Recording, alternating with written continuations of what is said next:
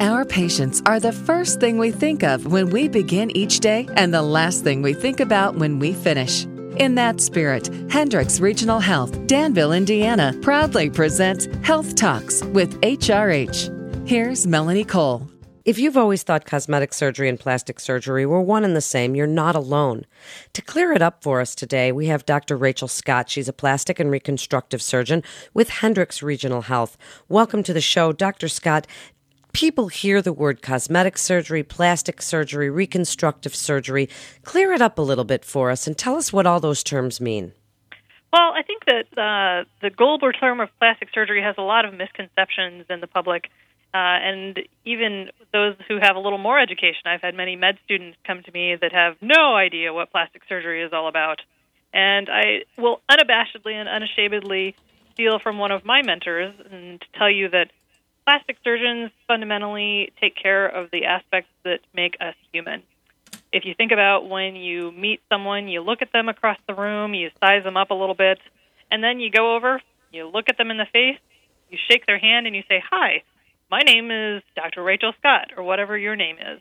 And just in that one section of your life, for those few moments, you have used all the aspects of your humanity You've used your eyes to ob- observe the person. You've used your voice to introduce yourself and communicate with them. And you've used your hand to do our standard uh, greeting of each other.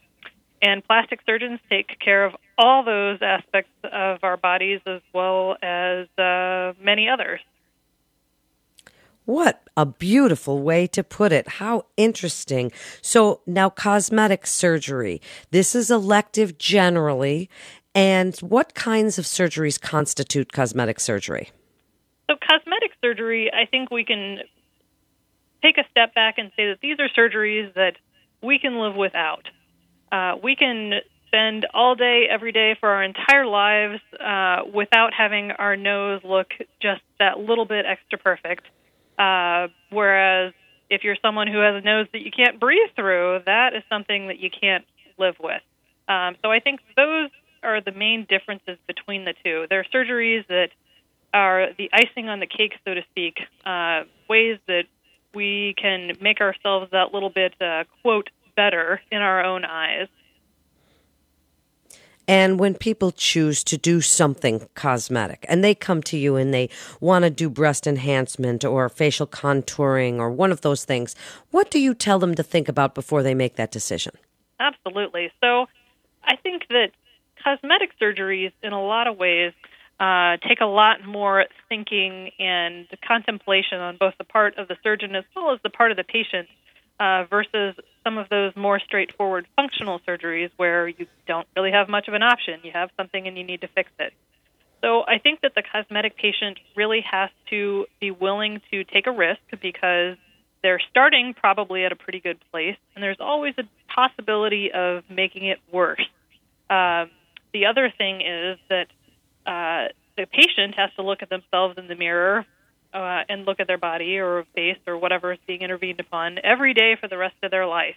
And what they see versus what the surgeon or their family members or the public sees uh, are not the same. We all interpret them in different ways. So I think that there has to be a lot of discussion between the patient and the surgeon about goals, about how the each of them sees uh, the the problem or the perceived problem that they're going to address. And it needs to be a long uh, conversation before surgery, and it ends up being a long term relationship, oftentimes after surgery as well.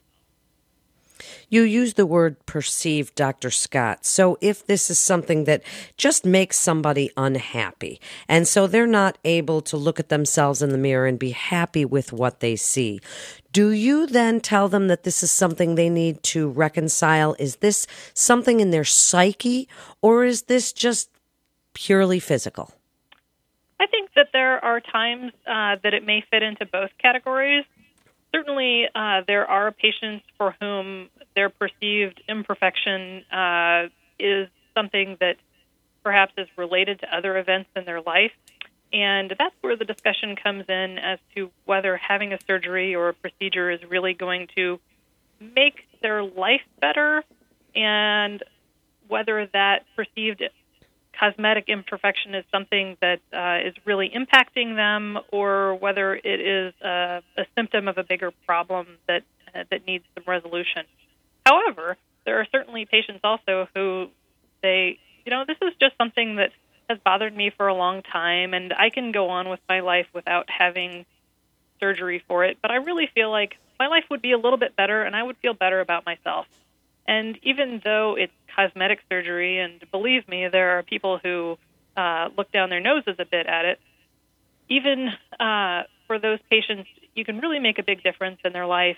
Um, and while it's not something that's life saving or even life altering, uh, it makes the world a better place for them. And you can really stand back and see the smiles and even look at pictures and just see that they hold themselves differently from before surgery to after surgery and tell that they feel better about themselves. So, when we're talking about plastic and reconstructive surgery for burn repair or breast reconstruction after cancer, is there a difference in training between someone who does cosmetic surgery and someone who does plastic surgery? There is, and there isn't. All of us who have uh, attained proficiency in plastic surgery have had experience and exposure to both the cosmetic world as well as the re- reconstructive burn world and even hand surgery.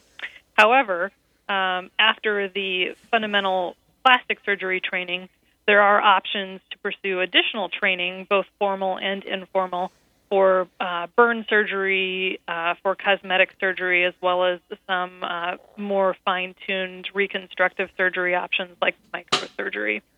So it is a very long training process, and there are a lot of different pathways that you can take, both going into it and uh, coming out of the basic plastic surgery training. So, when you have people that need plastic surgery, reconstructive surgery because of some traumatic event, burns and such like that, as you said before, this is not really elective at all. It's something that they have to do. Is this typically something that's very long process, very difficult and emotional for people? Absolutely. Uh, the role of the plastic surgeon uh, can be even more important uh, than the role of the other critical care physicians and medical physicians that these patients are seeing.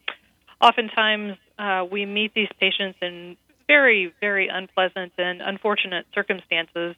Uh, and the plastic surgeon tends to meet them early and the plastic surgeon tends to be the doctor that uh, is one of the last docs that they follow up with after things are all said and done.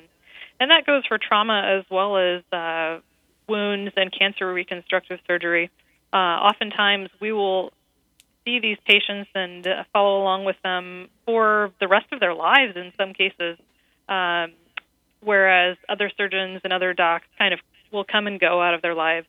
And the reason for that is simply because it does oftentimes uh, tend to be such a complex process, and it has so many steps uh, for the patients, as well as the need for monitoring and making sure that they're doing well after uh, the surgical procedures. It certainly does not end uh, when we walk out of the operating room. And Dr. Scott, in just the last few minutes, kind of wrap it up for us. Give the listeners your best advice when they're considering cosmetic surgery or they have to go through plastic surgery. What you really want people to know, what you tell them when you really want them to know this information, and why they should come to Hendricks Regional Health for their care. Absolutely. So I think that people need to think of plastic surgeons as a very dynamic head to head to toe surgeon everything from burn reconstruction to breast reconstruction to carpal tunnel surgery. And the role that plastic surgeons can play, not as a primary care, but almost that, where you have a long standing relationship uh, to take care of the patient as a whole, as well as their specific surgical issue. I think that uh, being coming involved with a plastic surgeon oftentimes uh, will happen for reasons a finger fracture, a carpal tunnel, but it ends up blossoming into a longer term relationship once that particular injury is resolved. Everyone has uh, a couple wrinkles on their face, or a family member who thinks, "Oh, maybe I've always thought about having my breasts done," and it can really become almost a family experience. I think that uh, Hendricks Regional Health really offers some great benefits. Uh, we're a growing facility. Uh, we've gone from a small county hospital that uh, a lot of people would just drive by to go to the big city uh, to now a place that offers a broad array of excellent specialists who have had great training all over the country. Um, I grew up in the area, and I am absolutely proud to have come back uh, after having trained many other places and to be able to offer some excellent uh, plastic surgery specialty care. Thank you so much. What an amazing physician you are. Thank you so much, Dr. Scott.